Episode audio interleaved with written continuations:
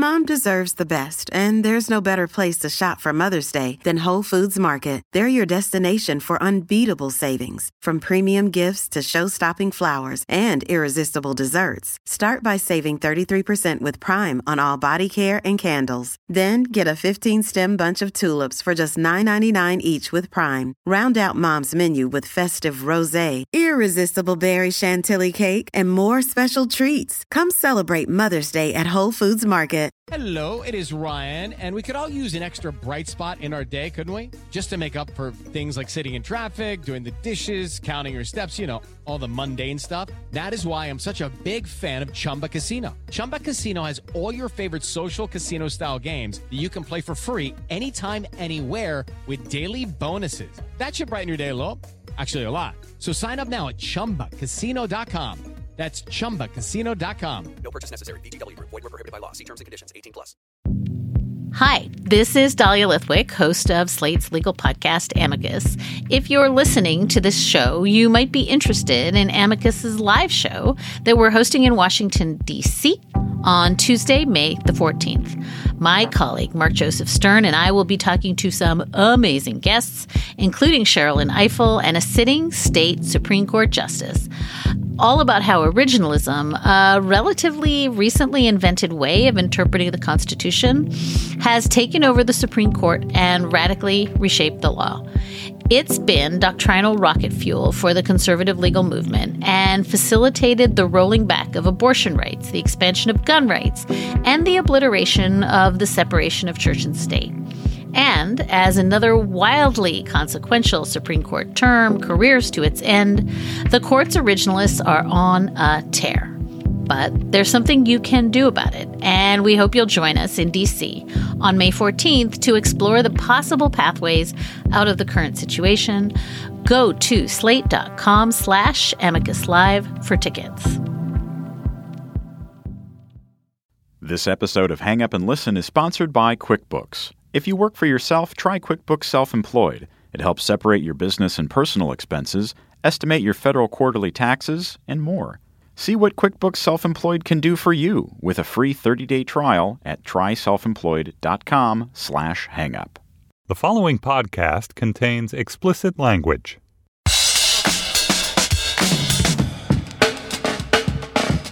Hi, this is Josh Levin, and this is Slate's sports podcast, Hang Up and Listen, for the week of May 18th, 2015. On this week's show, we're taking calls from you, the listeners, on such topics as terrible baseball players, corporate stadium nomenclature, the proper time to buy championship apparel, and how we have managed to acquire so much knowledge about sports. Oh, so much knowledge, Stefan. Oh, so much. Your brain is just oozing out of your ears. exploding. There's knowledge on the ceiling here in the hang up studio. Is that knowledge? I thought it was gum. Joining me in Washington, D.C., it's knowledge oozer, Stefan Fatsis, author of the books Word Freak and A Few Seconds of Panic. Hey, Stefan. Hello, Josh, With us from New York is Mike Pesca, my knowledgeable friend. the host of Slate's daily podcast, The Gist with Mike Pesca. That guy knows more than just uh, sports stuff. He's a polymath. And I'm not just saying that because you're good at math. I don't. I don't want you to be. Insulted. You know, it's been a lifelong dream of mine to play polymath in Scrabble. It's been one of my my quest words, my holy grail words. Unachieved goal, like many goals in life. Are you going to say hi, Mike? Yeah, I was going to, but I wanted to hear about uh, Stefan's unachieved goals. Uh, second base. That's for the only one. Yankees. Are there any other words on your on your goal list? My bucket. How about list. festering? You ever play festering or boil? Because as the oozer of knowledge, you're like uh, the the knowledge boil. See, boil would be good if you could extend it to boilerplate. That would be Uh-huh. a great play. Yeah, is boiler maker a word Sure. or or 2 I'm words? guessing it's a word. I once ex- right. I once extended which to switch and then to switcheroo. That's my favorite. Sandwicher. What about extension. sandwicheroo? Sandwicheroo would be an excellent brand name for your new sandwich, Pesca, for the Gist restaurants, which are Yeah, yeah, be yeah. soon. I have I have a case of panini makers that aren't moving. I'm just going to rebrand them as sandwicheroos. I'm going to pull. The, I'm going to pull the old sandwicheroo. I'm going down to the Gist to get a sandwicheroo. I'm just disappointed that they didn't extend the George Michael sports machine into a power hour of sports programming with Stefan Fatsis's festering sports boil.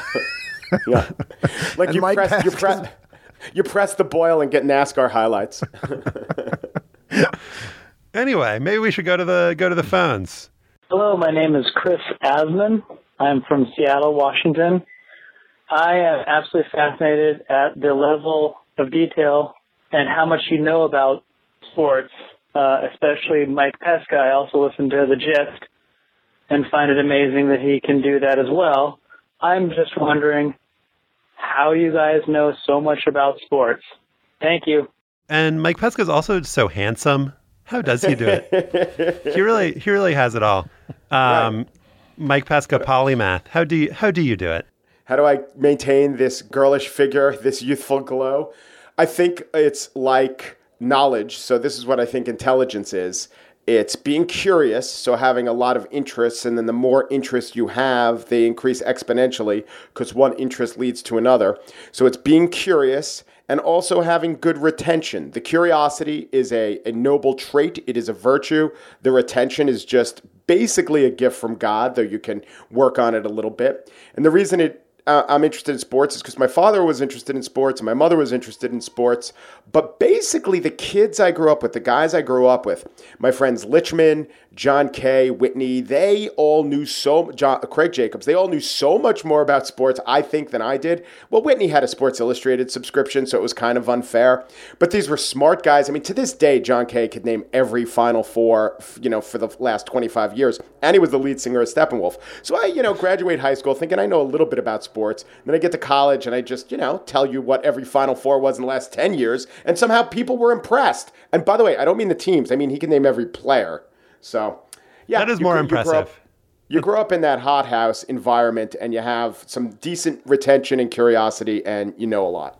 Well, sports can be a little bit forbidding, maybe not a little bit, a lot forbidding to outsiders. So if you do accumulate the knowledge, and I similar to Mike, I was kind of drawn into it by family interest as a child, and also just because I I like numbers, and so I got drawn into baseball box scores and things like that. And so if you have the knowledge starting from when you're a kid about a specific sport or about sports in general, it kind of accretes and accumulates over the years. Whereas I think it's hard for people who come into baseball as an adult. You don't understand the rules, you don't understand the history, you don't understand all the references. And so it can stop you before you really get started. And I've had the kind of tension in my writing career because at Slate we have opportunities to write about all sorts of subjects. That's a great part about writing for a General Interest magazine. And I've found that it's easier for me to write about sports just because I know so much more about it. But it's sometimes, or a lot of the time, more fun to write about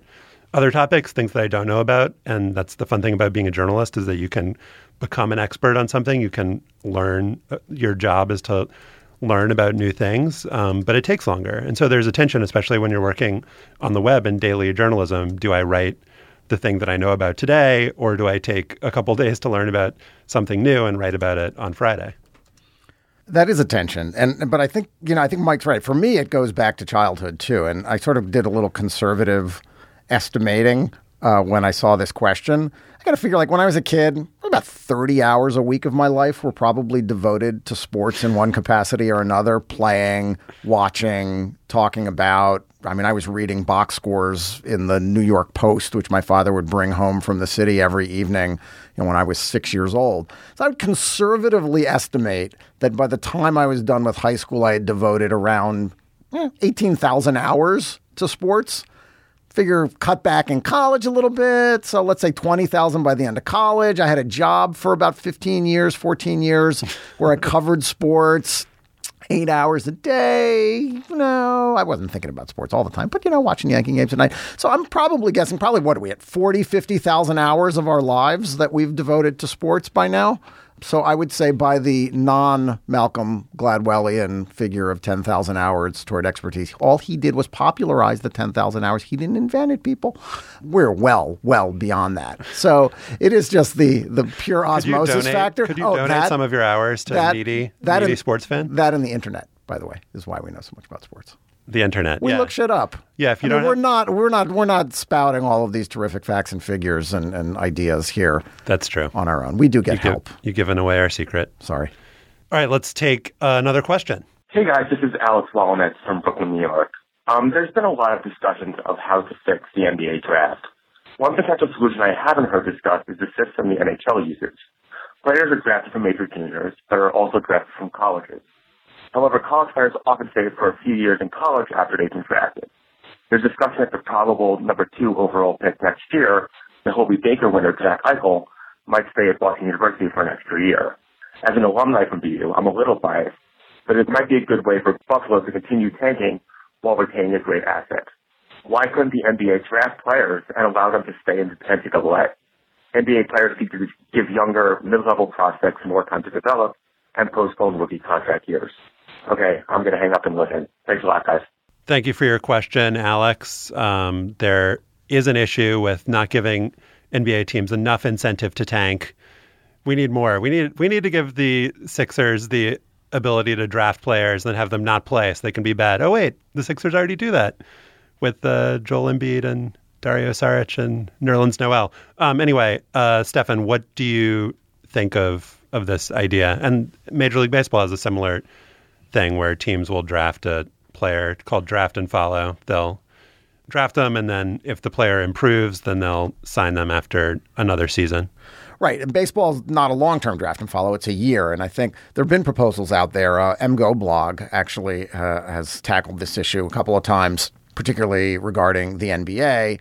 And sure, why not? I mean, if we could find a way for teams to follow players, but guarantee them income, whether at the time that they are being followed or after the fact of some sort of larger contract, you know, pay their some minimum salary for the years that they're not on the team, and then but having guaranteed them a larger contract for when they do make a roster. There are issues, of course. One is the NCAA; it would require them to allow players to be paid while they're still in school potentially. But sure, that would make sense. It would be a way to avoid a lot of things. One, one and done, which is obviously stupid and doesn't benefit the very best players.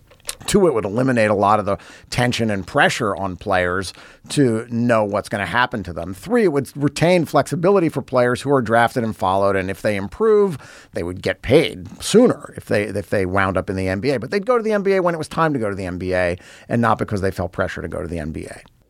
See, to me, the system works when you have a lot of players and when a draft yields, you know, a significant portion of your roster five, six, seven guys. With the NBA, it's just one guy on your team. So there's not too many guys who you th- who their improvement will go from not making a roster to making a roster. They just get the very best of the best. That you know, one guy on an NBA roster that's eight percent of the team. You know, if they if they take two guys in a draft, that's almost twenty percent of the team. So it doesn't the structure doesn't work as well with the NBA just because of the few guys on the team.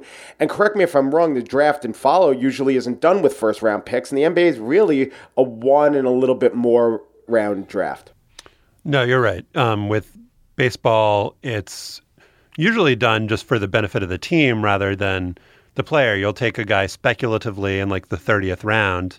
Then, if he improves, you own his draft rights. And it's done in a variant by Scott Boras, kind of famously with number one picks in the draft, where he'll hold the player out and then have them go back in the draft if they don't get a deal that they like. So it can work both ways. But um, the NBA had this up until uh, Larry Bird in the 78 draft. He was taken by the Celtics with the sixth pick. He didn't sign immediately. He went back to Indiana State and played his final season there. And the Celtics retained his rights. They signed him. The rest is history there, but it was outlawed by the NBA after that. I just don't see how this is particularly player friendly. I think because of what you said, Stefan, with the difficulties of compensation while playing for the NCAA. And I think it also relieves or would relieve the NBA and the NFL of the burden, one that I think that they should carry of having development leagues of their own instead of farming out that developmental role to colleges when they kind of abrogate their responsibility and say, "Oh, it's a college rule." The, Well, the except NCAA that- doesn't, you know, except this might to pay them. this might incentivize the NBA to establish a real minor league system and not the D League, something that's a little bit more elaborate. I mean, the problem is competing with college basketball, that there's never been a middle place in basketball between the NBA and college. And and look, if the NBA expanded to five or six rounds, so you'd have a larger pool of players that you could draft and follow. Some of them may choose to take their minimum salary and go play in the minor league. Some of them may choose to take their minimum salary and stay in college. But it would give players a little bit more flexibility. I mean, you have to acknowledge that it's not as if the better players are earning that much more money in the short term. I mean, you don't really make your big money in any of the professional sports until you hit free agency. Sure, there is a quantitative difference in the rookie contract for the first picks in the NBA draft and the last picks in the second round, but ultimately the big money comes later. So if there were a better middle ground that would help end the farce of some players, some number of players staying in college just because it's the de facto minor league, then that wouldn't be a bad thing. All right, let's hear from Brian from Shoreline, Washington. Brian, you're on Hang Up and Listen. Uh, I'm a proud Michigan State Spartan alumni. Uh, recently, of course, my team just made it to the Final Four. Uh, really excited about that. I went ahead and got the Final Four shirt. Not really caring if I was going to jinx the Michigan State Spartans or eh, not really caring uh, at all. I just wanted to enjoy it with a commemorative T-shirt of some sort. It kind of brings up the question or the thought: uh, what kind of teams are sort of above the jinx?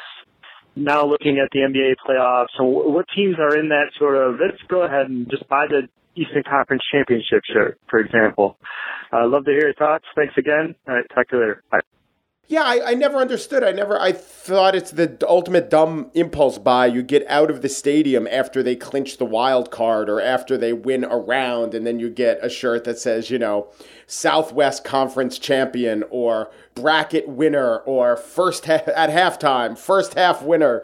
Just wait. I say wait until they achieve their highest level of achievement and then buy the gear. Or as a funny irony, eight years later, get it from the discount rack saying, hey, Kentucky, Sweet 16 champion. I have an LSU 2011 national championship game uh, hoodie that was given to me that I've never worn. That was the year when LSU had one of the greatest regular seasons in modern college football history, beat Alabama in the uh, boring 9 6 game of the century, and then were completely humiliated 21 nothing in the national championship game. You don't want to wear that sweatshirt. There's always the opportunity for humiliation in a championship game, a championship round, and a final four. So what what does it hurt to to wait? What's the issue? I guess if you're going to the event and you want to wear your mm-hmm. Michigan State Final Four T-shirt at the Final Four, then that could be an exception. Well, the other exception would be that you, you went to the event and you want to commemorate the fact that you went to the event. I was at the 2006 wild card game. That so was that's awesome. A, that's a, a great car- game. That's we a lost. Hey, great game, but we lost. So that's a carve out for you. Carve out. Was there a wild card in 2006? That's quite a calling card. That's quite a conversation starter. It is. Wait, you were there? Wait a minute. Did you have a sausage at halftime? Go on. There are no half times in wild card games. I'm talking baseball. Oh, okay. It is interesting, though, that college basketball has convinced pretty much everyone that making it as one of the final four teams is the ultimate achievement, when in fact it is not. there's Yeah. uh, there are two more games that you have to win after that, and there's no kind of similar feeling of just thrill like. Joe Maddon has has made it to so many Final Fours as a manager. Like, what a great manager he is. It turns out Marty Schottenheimer, one of the most accomplished coaches in the NFL. He's he made a lot of Final Fours, and he made them. He made it with the Browns. Mm-hmm. To make a Final Four with the Browns, with their like kind of, you know, chronic failures, as a he really revived sports in that city. I am wearing my The guy's Marty almost a mainstay in the Final Four. I'm wearing my Marty Schottenheimer T-shirt. It's got a list of all his Final Four appearances on the back. So before you buy the shirt, you should just make sure you're aware of and study what is considered an acceptable achievement in your sport, unless you want to kind of make a statement and just uh, make an argument that making the Final Four in the NFL for Marty Schottenheimer is is worthy of t-shirtdom. Carve out if you've been to the game. Hi, guys. This is Carrie Bauman from North Carolina. I am a librarian, and so I have a book related question, and that is what your favorite sports books are. The two um, North Carolina themed ones that I thought of that are my favorites are To Hate Like This is to Be Happy Forever about the Carolina Duke rivalry by Will Blythe. And one that's about um, soccer. It's called A Home on the Field by Paul Cuadros, and it's actually about the the high school I attended um, and their their championship shop soccer team. So I was wondering if you had good book recommendations for this librarian. Thanks again. Any list of best anythings is very personal. It's biased, obviously. For me, there are certain books that go back to childhood. Ball Four by Jim Bouton, the, one of the first inside accounts of what it's like to be a professional athlete. It was profane and honest and hilarious. Um, Bouton was a pitcher with the Yankees and, and the Seattle Pilots in this season that he chronicled, and the Houston Astros. Uh, Fall Spring by Pat Jordan, another baseball coming of age nonfiction memoir um, about his time in the low minors was another book I read over and over again. Babe, The Legend Comes to Life by Robert Creamer, another book that I read as a kid that made me want to be more of a sports fan and an appreciator of sports. And of course, the Matt Christopher books. Catcher with a Glass Arm, Touchdown for Tommy were my two favorites. I bet Mike Pesca has some favorites. Uh, I would put on the Pantheon Instant Replay. Absolutely. Jerry Kramer's book Yep. about being with the Packers. A fan's notes, mm, you know, sporty, more about the stylism of writing. A book I read within the last couple of years, Billy Lynn's Long Halftime Walk. Not about a game, just about a lot of things, our relationship to war, our relationship to football. That's a great book. And the two I've really been getting into are collections of essays that have just been put out, collections of the sports writing of Red Smith and W.C. Heinz. Mm-hmm. They're so good. I mean, they're so good. And for a while, I was so influenced by them that I was sneaking in Red. Uh, the Heinz book just recently came out, but the Red Smith book, which was edited by Dan Okrent, I was just sneaking in all these Red Smithisms in my stories. I mean, he has, he could be funny, he could be profound. He was, and, and it all holds up. You know, he doesn't really write in that arch style. He just uses words really well. Love those books, love those collections. Greg Connors of the Buffalo News did a list of sports writers' favorite books, and I'll put a link to that on the Slate show page. And the ones that I listed, a couple novels on there. We haven't talked about novels so far. The Great American Novel by Philip Roth is Mhm. one of my favorites. It's about um, the worst team in baseball history, the Port Ruppert Mundys, and it's just really bizarre and hilarious. It's not that similar to a lot of Philip Roth that you might have read if you haven't read the Great American Novel, but it's really, really fun. Uh, Semi Tough by Dan Jenkins, incredibly profane and funny, and all of Dan Jenkins's sports novels are in a similar vein, but I think that's the best one. Um, and I also mentioned The Glory of Their Times by Lawrence Ritter. If you are interested in baseball history, it's just oral history of players from the very earliest days of baseball. And if if you're interested in history, it's just really fascinating stuff. Also, a few seconds of panic. Aw. Stefan pa- Stefan Fatsis. I think Word It Freak gets- is a sports book too. I don't know. I don't know if I if I would count that one. I'm going to go with a few seconds of panic. Nate Jackson's Slow Getting Up. Um, now I will add my sort of top books. I mentioned my childhood formative books. Friday Night Lights, I think, is fair to include on any list by Buzz Bissinger. Heaven is a Playground by Rick Telander about inner city basketball from the 1970s in Brooklyn is brilliant, and I've read that multiple times. Soccer books, Brilliant Orange by David Winner and Among the Thugs by Bill Buford. Uh, Brilliant Orange about the Dutch, Among the Thugs about hooliganism in England in the 1980s. Lords of the Realm by John Helyar, History of Baseball. And I think it's, it's also important to include some books about women's sports. Uh, In These Girls, Hope is a Muscle by Madeleine Blais is a fantastic account of a high school basketball team uh, from the 1990s. Uh, great book. Now, time for a word from our sponsor for the week, which is QuickBooks. If you work for yourself, try QuickBooks Self Employed. It helps separate your business and personal expenses so you can easily track what you spent for work and what you spent on yourself. It also helps take the guesswork out of your estimated federal quarterly taxes. So come tax time, you know how much money to set aside for Uncle Sam and how much stays in your pocket. Explore what QuickBooks Self Employed can do for you with a free 30 day trial at tryselfemployed.com slash hangup. Okay, let's go on to another question. My 10 year old son, Elliot, uh, asked me a question I thought would be good for you, gentlemen. He asked me if you recruited an all time in the history of baseball great team versus an all time in the history of baseball worst player team over a 162 game season, what would be the record if those two teams faced off? My name is Daniel Levine. I'm from Los Angeles, California. Thank you very much. Elliot, what do we mean by the all-time worst? Or, or Josh, you have to define the floor. All-time worst, like major league players, mm-hmm. guys from 1890.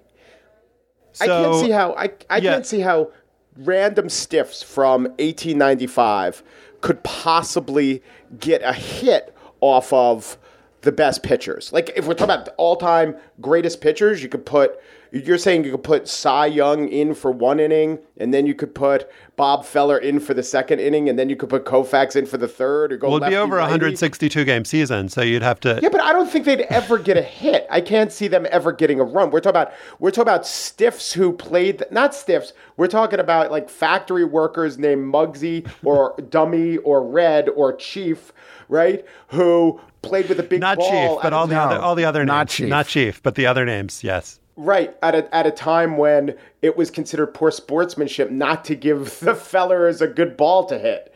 It's definitely 162 and 0. They, like you could say, random chance allows Feller to walk one guy once out of 162 games. Like just the best teams. You know what? I would I would construct my roster of the best of only pitchers, and even those pitchers. You know, Bob Gibson can hit, right? They, I bet the pitchers would get nine runs, ten runs a game, compared to you know, Dummy Smith. Yeah, and you're also not taking into account how bad the worst pitchers ever would be. Like if we are just literally saying the worst players to ever play Major in Major League League, Baseball. Baseball. there was a game in 1912 where the Tigers um, were going to play the A's. Ty Cobb had been suspended because he'd beat up a fan with a bat, as Ty Cobb did. So they just got oh, and his teammates were like, "We're not going to play because this guy this guy was suspended for beating a fan. That's obviously not fair." So the the team had to round stance. up just like players from around the the local ball yard, and so they got a pitcher named Al Travers who was not even like a re- he was like an amateur, and he gave up 24 runs in the game. So that guy would be on the team of the worst players Mhm. ever.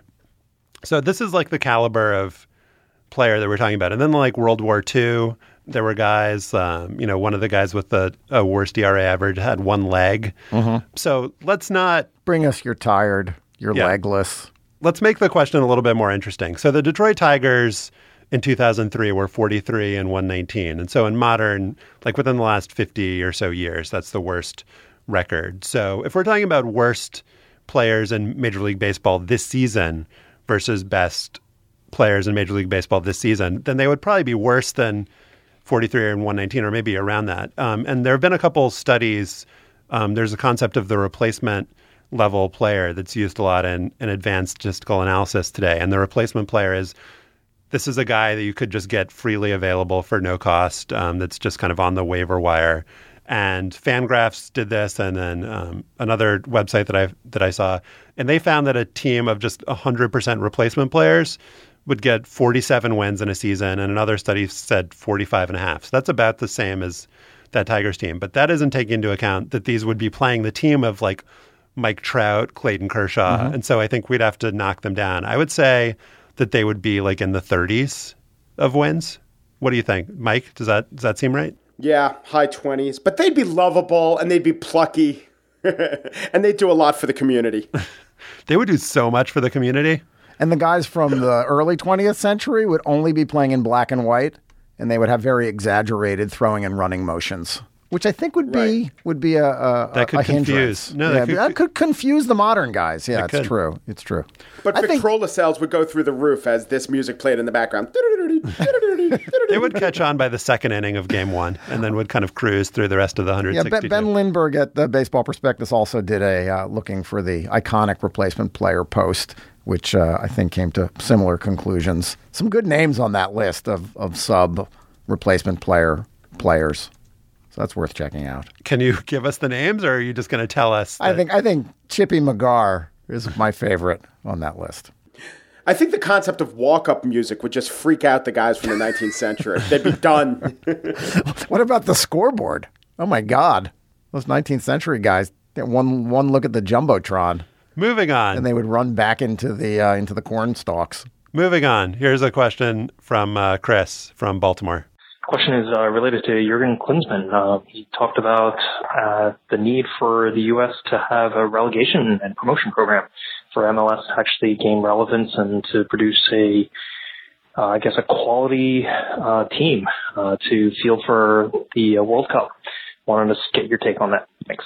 I don't want to take this out on you, Chris, from Baltimore, but the promotion and relegation question, I think, is is a perpetual one and one that I think is not super applicable to American sports. Um, it's a little more interesting with MLS because that's um, how it works in soccer around the world. And there is this perpetual question, perpetual question number two of how should MLS shape itself? Should it be more American or more international? Should the calendar be the same as the FIFA calendar? Should you know, there'd be promotion and relegation. And Fusion did a three part series on this earlier this year. And I agreed with the conclusion that just like with other sports, that this is really a solution looking for a problem. In the US, it just doesn't fit in with what MLS needs to be doing right now. The sport is trying to grow to try to add new teams. They're trying to get more cities to have the kinds of stadiums that they deem to be appropriate for a top tier soccer league in the US and just like busting down the teams that they've already established into a second tier and then promoting teams that maybe don't have the market or the interest in soccer up to a first tier, it just is not really the right um, model for how that league needs to grow right now. And just because everywhere around the world does it doesn't mean that it's right for the US. And I think that there is just a sense, particularly in soccer, about an anxiety that the U.S. isn't doing it right or isn't isn't as advanced or developed. And I think that soccer fans need to get over that a little bit. I would also say MLS kind of has a version of de facto, not relegation, but promotion. I mean, the Orlando team does really well in the NASL. They draw a lot. Now, a version of that team's in MLS. In New York, the Cosmos, you know, a lot of people said the Cosmos should have been the second New York team instead of this NYFC. I went to a game in Yankee Stadium a couple weeks ago, by the way. But of course, you know, the big uh, Middle Eastern oil sheiks come in and they say, hey, we'd like to have this team. And they team up with Steinbrenners, and therefore they have the team. But, you know, if the Cosmos do really well and show that they could draw in what essentially is the uh, minor leagues, the top minor league of American soccer, they might get a New York team. It's not out of the realm of possibility. I don't know about sending teams down, especially sending teams down just for a poor record. If they show that they can, you know, draw, they should be allowed to stay or at least build their franchise. But it's closer in MLS than any other American sports league. I agree with Mike, and I, that's a really good point, Mike, that we have that sort of built into the system now. And the, the main differences are one, tradition, two, the size of our markets in the United States, and three, the cost of entry into our professional sports. We have so many big cities that to relegate – franchises, existing franchises, to a second tier is just not economically feasible. Um, it just doesn't work that way. The cost of entry is so high, particularly in a new league like Major League Soccer, to tell uh, the owners of a franchise that have ponied up $100 million or more to start playing in a league that they're going down to play, you know, teams from Tulsa or Charleston the next year just will not fly legally or practically. Well, kind of the leader of the America You're Doing It Wrong contingent is Jurgen Klinsmann. He's talked kind of ad nauseum about how, in so many different ways, that the U.S. needs to be like Europe. And he said this about promotion relegation. I'm a deep believer in promotion relegation systems. I just wish that we had a system in place where all the young players and all the players in general know that there's the next higher level and there's a lower level and think if I play a bad season, then that lower level is waiting for me. If I play a very good season, there's the chance to go up and play at whatever you describe then as the highest level. And that is just such bullshit. Like if a player plays really well on a bad team, then the bad team might still be bad. And if the player plays badly on the good team, then, you know, the good team will still be good. It's not at all reflective of how promotion and relegation works. I'm not a huge follower of club soccer. My understanding is that, for example, in England, a team gets promoted because a Russian oligarch buys them, and then they import lots of great, expensive players to the team. And it's not because a in a particular year, like the left back had a bad year, and so like the fortunes of teams and players are not tied up that way. That's a fiction. Well, they used to be, and that's why promotion and relegation made sense. It also makes sense when you look at the the table in English soccer in the Premier League. How many big cities are represented? I mean, London has multiple teams. Manchester's a fairly good sized city. But you start looking at some of the smaller cities that are able to support a sport at its highest level. We don't have that here. It's just not practical. We don't need to be like uh, everywhere else. We're good, America. We got our we got our thing. Let's embrace it. I did argue You're for here. internal You're here. promotion and relegation in the NBA, and I maintain, I stand by that argument for restructuring the NBA. Dumb idea. I believe I believe in internal uh, promotion and relegation in my body. If the kidneys fail, push them down low. The lungs working overtime, give them a promotion up to the neck. Rob Daniels from Greensboro, North Carolina, wondering now that we have Smoothie King Center, what is the next absurd corporate named venue in American sports? I'm thinking maybe Orange Julius Coliseum. What do y'all think? Well, I mean, I can't believe it's not soccer. That could be the I can't believe it's not yogurt people could do a lot with the name they've got. The uh, Epilady, I think the Epilady Arena would be pretty good. What about the looks like a pump, feels like a sneaker? Does that have an actual brand name or is that just the best slogan ever? But I think that that could fit in well with the world of sports. You know, the thing about stadium names and the whole argument over should we call it the new name? What about the old name? I call it Mile High. I don't want to call it Invesco. And then the counter argument is, oh, yes, but some of these venerable stadiums like Pilot Field is named after a brand. It's not being named after a brand, it's being named after a different brand every other year. And I'll tell you, if the Sleep Train Arena sustains, and it won't because the Kings, I think it's done already. But if that was there for 12 years, 15 years, everyone would find it quite lovely that they played in the Sleep Train Arena. Same with the Quickens Loan Arena. Same with the Gee, Your Hair Smells Terrific Arena. Too bad Cat Fancy have fol- has folded. You know what? That's why they folded. They never they never named an arena after themselves. So you can see kind of the difference in monetary outlay if you look at the names of stadiums and arenas versus the names of college football bowl games. It costs a little bit less to sponsor a college football bowl game. And so you get things like the famous Idaho Potato Bowl, the San Diego County Credit Union Poinsettia Bowl, the Zaxby's Heart of Dallas Bowl, the Duck Commander Independence Bowl. Uh, what, uh, what else do we got here? Ticket City Cactus Bowl. What about the Bitcoin one? That The used to be Beef 'O' Brady's. Yeah. Popeye's Bahamas Bowl, the Bitcoin uh, St. Petersburg Bowl. So we need to get arena sponsorship to be more affordable so we can get some of our more beloved American small businesses like Popeyes and Bitcoin to, to uh, be the namers of arenas and stadiums. Don't you agree, Stefan? The Silk Road This Never Happened Bowl. The Ashley Madison Web Browser Erase Bowl. the Incognito Bowl. Hi, guys. This is John Doyle from Somersworth, New Hampshire. All four of our major professional sports leagues use the same format for deciding a champion. Champion of one conference against the champion of another conference or league.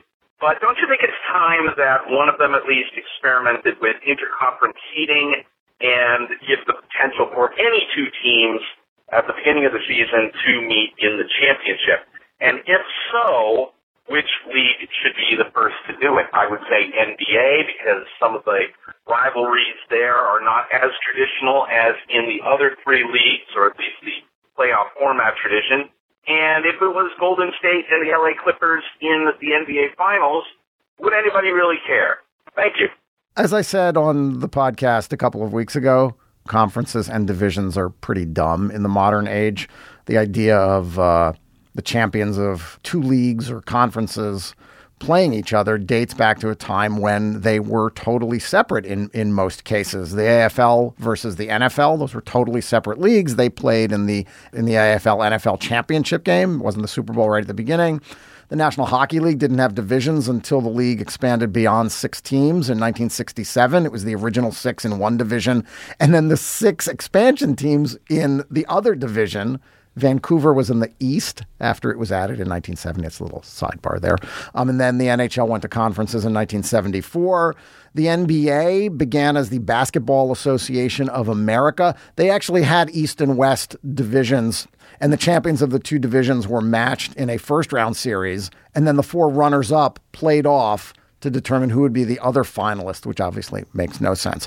They are anachronistic. The idea that we have conferences and divisions is anachronistic. I won't rehash the argument I made a couple of weeks ago, but I think it is time for leagues to reconsider how they group teams and determine who gets to play each other in the finals. We're in an age of of analytics and of determinative performance and having two teams that are not that have not proven to be the two, you know, of the better teams or the best teams conferring some advantage in whatever playoff structure you have is stupid. Mike John, our uh, our caller suggested that the NBA would be the first league to make this switch, or was the league that should be the first to make the switch. Do you think that makes sense? Well, yeah, the NBA has become like anytime someone says something innovative might happen, it's going to happen in the NBA. Right. To the credit of Adam Silver and the NBA, but it's become like the Nordic countries with experimenting with any form of prison reform you know, what's the line between anachronism and tradition? And also, it's not just tradition because that's the way it's always been done. There are a number of good things to having the structure. In individual sports, tennis, you exceed the tournament to try to get the number one to play the number two at the end. I, I, suppose college basketball works more or less along those lines, though not too much thought is given to which teams uh, make the final four. I don't think that that actually does yield, you know, the two behemoths who we always wanted to be in the finals more than the structure of NFL, NBA, or NHL. And maybe that's just because of uh, the one and done tournament. There's a lot of upsets. But I liked it. I guess you could say the era when this was most necessary is when the NFC was so dominant and it was basically implausible that an AFC team would win uh, late 80s, early 90s. So that NFC championship game, inevitably between the Cowboys and the 49ers, everyone who paid attention knew that that was essentially the, ch- the championship, and that came true. But that wasn't bad. First of all, the Super Bowl is going to be the Super Bowl. It has its mm-hmm. own hype. So you get a bad Super Bowl game. I mean, great. You, you know, that thing's late, and by 9.30 you could go to bed. And they made the championship games all the better. I also think there was a virtue too. First there were the Pistons, and then there were the Bulls, and then there was Cleveland in the mix, and you always knew that was the structure, and you have to go through the guy who beat you before, and there was a changing of the guard. It's been less rigid lately, but th- there was a real benefit to that. And I also like the fact that when you know you're in a conference and you know the Knicks can't go to the championship game until they beat the Heat. You get specific guys for that specific inevitable series with your rival. All those things are good, and seeding a tournament where you just hope to have the number one and two, even if they both play in the state of California, I don't know. I don't think that that's as appealing as all the uh, virtues of everything I've just. Let me make one out. quick point before Josh talks, and that the leagues are responsible for flattening the appearance and the reality of how their games are played. I mean, baseball adding so much interleague play means that the distinction between the National League and the American League is evaporated. So it doesn't have as much meaning. I mean, the leagues have diluted the notion of rivalry and of distinction of the reason to have separate two separate groups vying for a championship. They're just not willing to go all the way with it right. quite yet. I mean, baseball still does have the distinction of the DH, but within the next five or 10 years, that will probably evaporate too, and there'll be the DH in both leagues. Um, but, you know, I wrote a couple years ago that what we really want as fans, and I was writing this about college football, is that you want to see the matchup that you want to see that year. So sometimes you want to see Texas play USC because they're the two undefeated teams and nobody else is really involved. And the only thing that could happen in a playoff is like getting those teams knocked off, and you don't see the matchup you want. That happened a little bit with Kentucky um, getting knocked off in the Final Four this year. But it's not possible to have like, you know, a bunch of technocrats in, uh, you know, the league office deciding this year we're going to have seven teams in the playoffs and they will play in this manner. Like you have to come up with a fairly rigid structure. Um, but I think that's a smart point, Stefan, is that if you do flatten the distinction between conferences and, and between divisions, but still maintain that rigidity for the playoffs, then you're not really willing to reckon with the the consequences of what you've done with a regular season. I think that that's a mistake for these leagues. But good question. Who who asked the question? John Doyle. Good job out of you, Johnny. Hi, this is Julie Herman calling from Cincinnati. Long time, first time. Um, the All Star game is going to be in Cincinnati this year. And I see that Pete Rose was hired by Fox Sports to be a commentator. It seems like MLB seems to make use of Pete when it suits them, but they still won't let him in the Hall of Fame. What do you think about that? Thanks. I, I'll have to dispute the premise of that question a little bit. Fox Sports is not Major League Baseball, and they were the ones who decided to hire Pete Rose, and baseball said, sure, okay, go ahead with that. But they don't really have the authority to tell Fox Sports, even though Fox has a license to broadcast baseball games. Major League Baseball can't tell them who to hire. And so this isn't the same as Major League Baseball hiring Pete Rose to work in the commissioner's office or something like that. So I think if MLB had its druthers, Pete Rose just would go away and would never be on your television set. So I don't think that they're being hypocritical or, you know, saying, oh, you can do X, but you can't, you know, be in the Hall of Fame. Um, I guess a separate question is should Fox hire P. Rose? And I think the question is obviously yes. And, you know, maybe he'll have interesting things to say, maybe not, but there's no reason not to try him out as a broadcaster. And, um, you know, I don't know if either one of you guys want to talk about whether P. Rose has served his time. So, as I talk to you from a street in New York City. I just want to say that, yeah, Fox didn't need Pete Rose's permission, but I suspect that if someone wants to rebroadcast any part of a Major League Baseball telecast with Pete Rose in it, they will have a hard time obtaining express written permission. This is one of those things that I think bizarrely will never go away because Pete Rose won't admit harm and baseball has dug its heels in. But I think just what's been reported, the circumstances tell you all you need to know. This is a punishment that's gone on too long because of stubbornness. Pete Rose won't apologize. He was offered he could, in fact, be reinstated if he said he did wrong. He said, I won't do wrong. So, what's the Hall of Fame? Is it a tool of uh, Major League Baseball's punishment arm? You know, or is it to honor those who are famous and accomplished. Obviously, his accomplishments are there. Big deal. You put him in the hall, you have a note, you say you bet on baseball. Everyone's happy except anyone who really uh, has critical thinking. They didn't care in the first place. Well, the new commissioner, Rob Manfred, said that he actually, I mean, and who knows what this means, that he does plan to give Pete Rose's case a full and fresh look. And that just could be him saying that um, to sort of cover himself because Fox is a Major League Baseball partner and baseball is going to get criticized by some people, I don't know who exactly, for having this association with Pete Rose, even if it's an indirect one. Pete Rose never struck me as a very good talker. So having him as the next as baseball's Charles Barkley seems like a, a, stretch. But hey, the Fox people aren't dumb, and the people that put these shows together aren't uh, aren't awful. So they there's got to be there's got to be something to what Pete Rose is saying about contemporary baseball that made Fox willing to give him a, uh, a spot in the booth.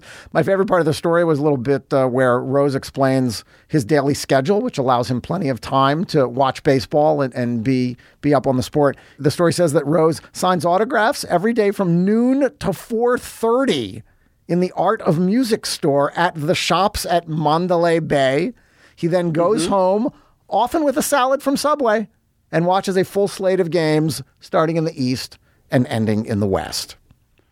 Mandalay. I like that pronunci- that alternate Did pronunciation. I say Mandalay? Mandalay, yes. Hi, this is Adam from Chicago. And my question is, uh, how do I get my son, my five-year-old son, into baseball? And before that, how do I get myself into baseball? Because I really try, and I really want to be into it, and I just can't do it. Maybe he works in the Mandalay Bay and he sees Pete Rose every day. And he's like, I'd love to have something to talk to this guy about. I, know, I know he has an attractive haircut, but I don't know why. He's famous. I would say don't get your son or yourself into baseball unless you're drawn into baseball. But if you really want to get yourself into baseball, Kung Fu Panda is a great gateway drug for kids. Uh, his name is Kung Fu Panda, and he's kind of panda-ish. And then you're talking about love... Pablo Sandoval, the baseball player nicknamed Kung Fu Panda, not the actual movie Kung Fu Panda. That's right. and kids like uniforms and kids like winners, and so if you get them excited about this concept called the World Series, it does have a very good name. It is called the World Series. Now, if you get them too into it, they'll want to stay up and it will ruin their lives, so that's not that good. Also, going to a game is always very fun, but don't expect right off the bat that he's going to want to watch even more than one or two innings of the game.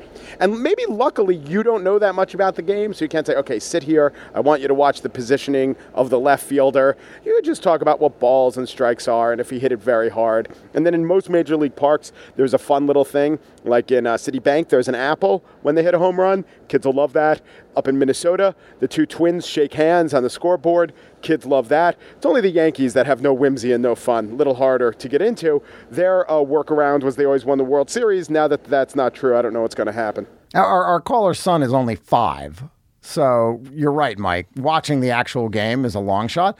But I would suggest, you mentioned only major league parks. I would suggest taking him to a minor league game. And I think that you'll get more into the game because it's far more intimate. It's not as loud. There aren't as many people. Um, there's enough distraction for him. There's bound to be a great mascot, maybe in an old mascot uniform. Looks kind of grungy. It's a little bit scary. That may appeal to your five year old.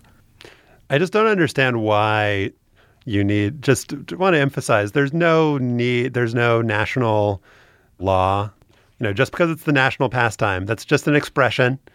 There, there's no forced conscription into baseball fandom. So if you're not into it, no need for your son to be into it. There are a lot of other activities that you can do, rocketry, for example. But if you have some great reason and you really have to do it, you know, for me, I was really into baseball, and that led me to get into reading because I wanted to read about it, and led me to get into math because I wanted to follow the numbers. But you can do it Catcher with a glass in the arm. reverse way uh, too. So if your son is like really into reading, then maybe give him books about baseball. if Catcher your with a son glass arm, again. is really into math, then point out all the statistics that you can calculate using a, a baseball box score. If it's science, then you can look up videos uh, about how a curveball curves. If it's architecture, then you know you can get a book that shows all the different stadiums and all their you know how they were built. And if it's cars, then you can talk about the history of bullpen cars and how the uh, Mariners had one that was shaped like a tugboat. If he's in the boats, you can talk about how the Mariners had a bullpen car that was shaped like a tugboat. So there are God, lots of- I didn't there are lots of realize, Josh, that options. baseball offered so much. It does offer a whole heck of a lot. If he wants to be, if he wants to be entertained, though, take him to a soccer game. More action. You know what, guys? We have been we have been speculating about what gets a five year old into baseball. Let's ask a six year old. Once a recent five year old, Emmett. Why did you get interested in baseball? Because it's home run, and because I like it, and because it's Kung Fu Panda. All right, there you go. Home runs, he likes it, and Kung Fu Panda. Kung Fu Panda, you're right. That's a great father, father of the year. All right, let's uh, let's end there. We'd love your feedback on what we talked about today. You can email us at hangup at slate.com. We'll also gather links to the stories we discussed at slate.com slash hangup. Subscribe to Hang Up and listen in iTunes. You can find us by going to itunes.com slash slate podcasts. When you're there, leave us a comment and a rating. Become a fan of Hang Up and Listen on Facebook at facebook.com slash hang up and listen. Our producer is Mike Vuolo. Our managing producer is Joel Meyer. The executive producer of Slate's podcast is Andy Bowers. Hang Up and Listen is part of the Panoply Network. Check out our entire roster of podcasts at itunes.com slash panoply. Remember Zelmo Beaty, and thanks for listening.